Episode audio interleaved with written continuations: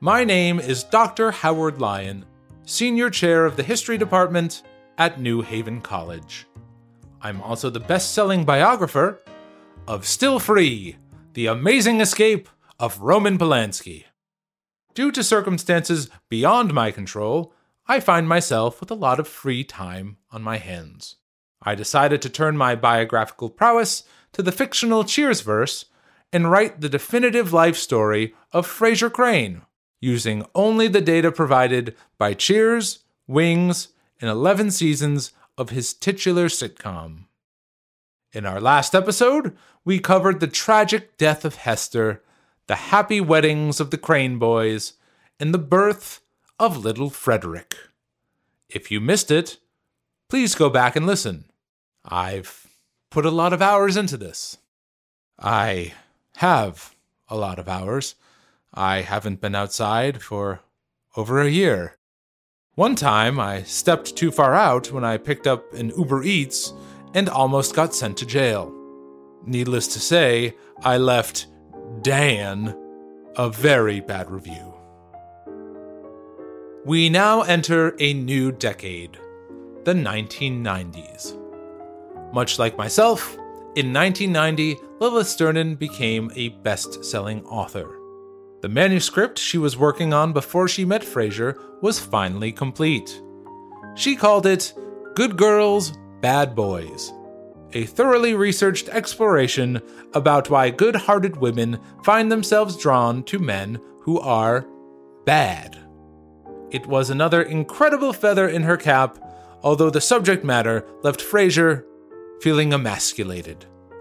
Much like his own father, who in 1974 went through a midlife crisis, Frasier decided to dive headfirst into being a bad boy. He threw on a leather jacket and started hanging around with bikers. But his fling with the wild side didn't last long. He was soon back to his old, stodgy self. Despite not being bad, Frasier's life was very exciting during this time. He met a number of famous and notable personalities, including Alex Trebek, Bill Medley of the Righteous Brothers, and Celtic's great Kevin McHale. Like Frasier, I've had many brushes with the glitterati myself, as my work often inspires celebrities to seek me out. After I published my glowing biography on Henry Kissinger, Jane Fonda showed up to my house and beat me up. I lost several teeth. Around this time, Frasier and Lilith received some difficult news. Per the results of a test, Frederick Crane only had an average intelligence.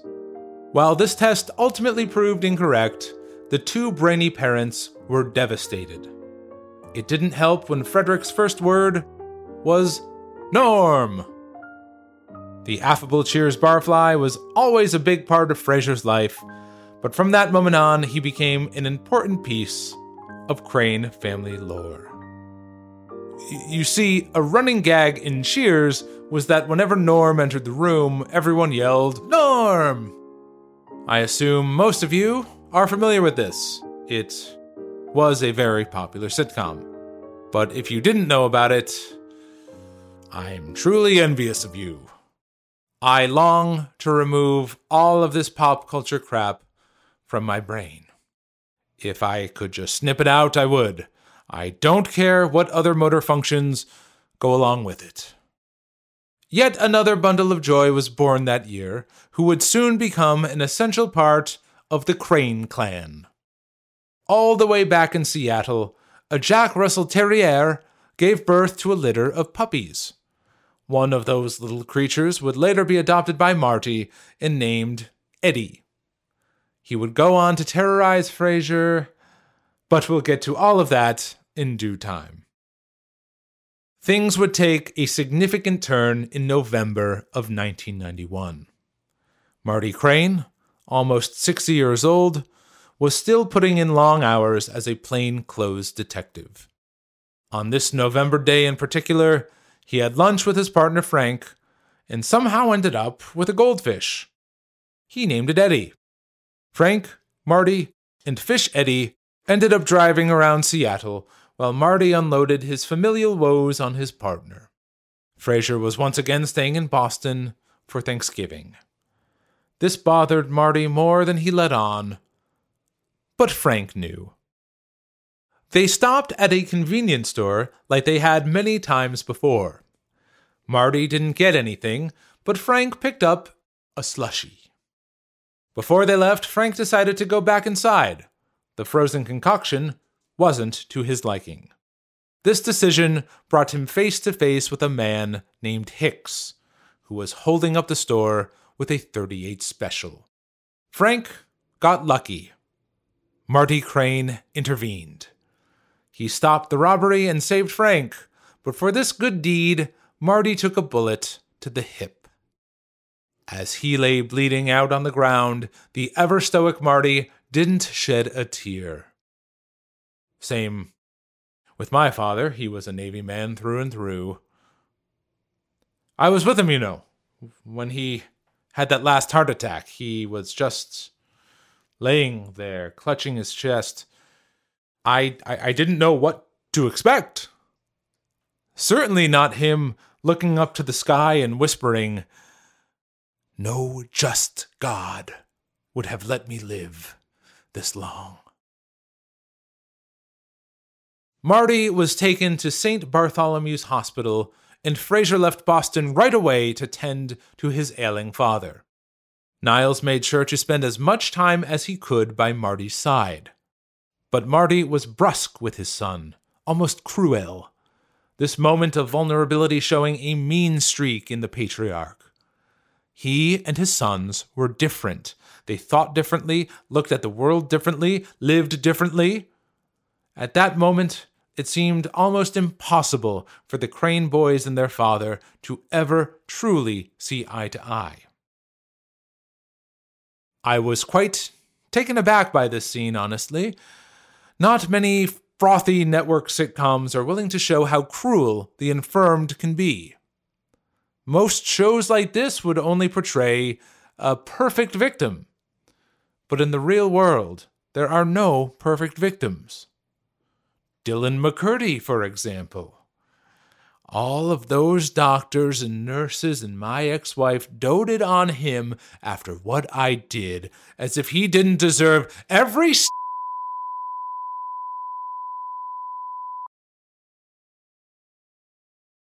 After the shooting, it became very clear that Marty would need help.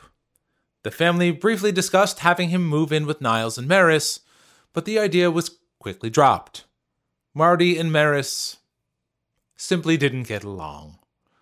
So Marty returned home to his modest apartment alone. He was terrified. He never wanted to take a risk. He never left the house. He ducked for cover every time a car backfired. Much like his physical injuries, the mental trauma of the shooting would take time and care to address. Marty's brush with death had a profound impact on his son's life as well. Frasier always had problems talking about death. He thought that if you talked about it, it would happen.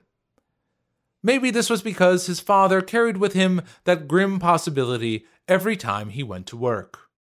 But this shocking reminder of life's fragility must have encouraged Frasier, even briefly, to consider his own demise. After his father was shot, Frasier finally drew up a will, something he had been putting off for years. After his hip was shattered by an assailant's bullet, Marty Crane's life would never be the same. In Boston, his son's life was about to be shattered as well. The first crack came early in 1992. For his birthday, Lilith and Frasier took Frederick to see popular children's entertainer Nanny G. Nanny G was a bubbly performer who sang happy songs for children. Grating little numbers all, but she did very well for herself, selling out performance halls all over the world. Frederick, like most little tykes his age, loved her music. But as Frasier watched the show, he realized he had seen this famous singer somewhere before, and realized it was his first wife, Nanette. Nanette too realized who this mystery man in the fourth row was, and the two shared a passionate kiss before the eyes of the entire crowd. Lilith was understandably upset. Not only did a rich and famous entertainer just kiss her husband, she had no idea that Frasier had been married before. Another landmark in 1992 Frasier Crane grew a beard. Sad. A beard is the coward's mask of a weak man. He told his drinking buddies that he always wanted one, but Lilith never let him. She had somehow changed her mind. Curious behavior. Gentlemen, if your wife allows you to wear a beard, she no longer has skin in the game. She has thrown in the towel. Any woman who allows herself to be seen with a bearded man is telling the world, I'm ready to leave this sloppy has been, any takers. And she's right to do so. Disgusting things. The truth was, Lilith was starting to pull away from Frasier. While they seemed to be a happy family in public, they attended weddings, they shared the joyous news of Frederick's first steps, they even renewed their vows for their fifth anniversary. Things were not well in private. In April of 92, Lilith began working on a study with renowned scientist Dr. Louis Pascal. He was developing a subterranean dwelling called an ecopod, and Lilith was assisting him. She threw herself into this project and began to work late nights alone with Pascal. And while Lilith was getting her hands dirty with the ecopod, Frasier's career rounded a very important and ominous corner. He finally married two of his great loves, psychology and performing, when he developed the Crane Train to Mental Well Being lecture tour and video cassette. This questionable turn for the decorated healer was marketed as a self esteem lecture, where Frasier would provide such nuggets of wisdom as if you can see it, you can be it. This unholy marriage of showmanship in pop psychiatry would go on to become a defining part of Frasier's life. For now, it was but a fledgling tour that brought him to New York City and Nantucket a sad and prophetic chapter in his life, and because of it, I had to suffer through a whole episode of Wings. Ugh, I still feel so uh, dirty. After months of working besides Dr. Pascal, after being dragged around on Frasier's absurd lecture circuit, after learning her husband kept important secrets from her, Lilith dropped her guard she allowed a latent attraction to her new colleague to surface, and the two had a steamy, one time fling. Or so she thought.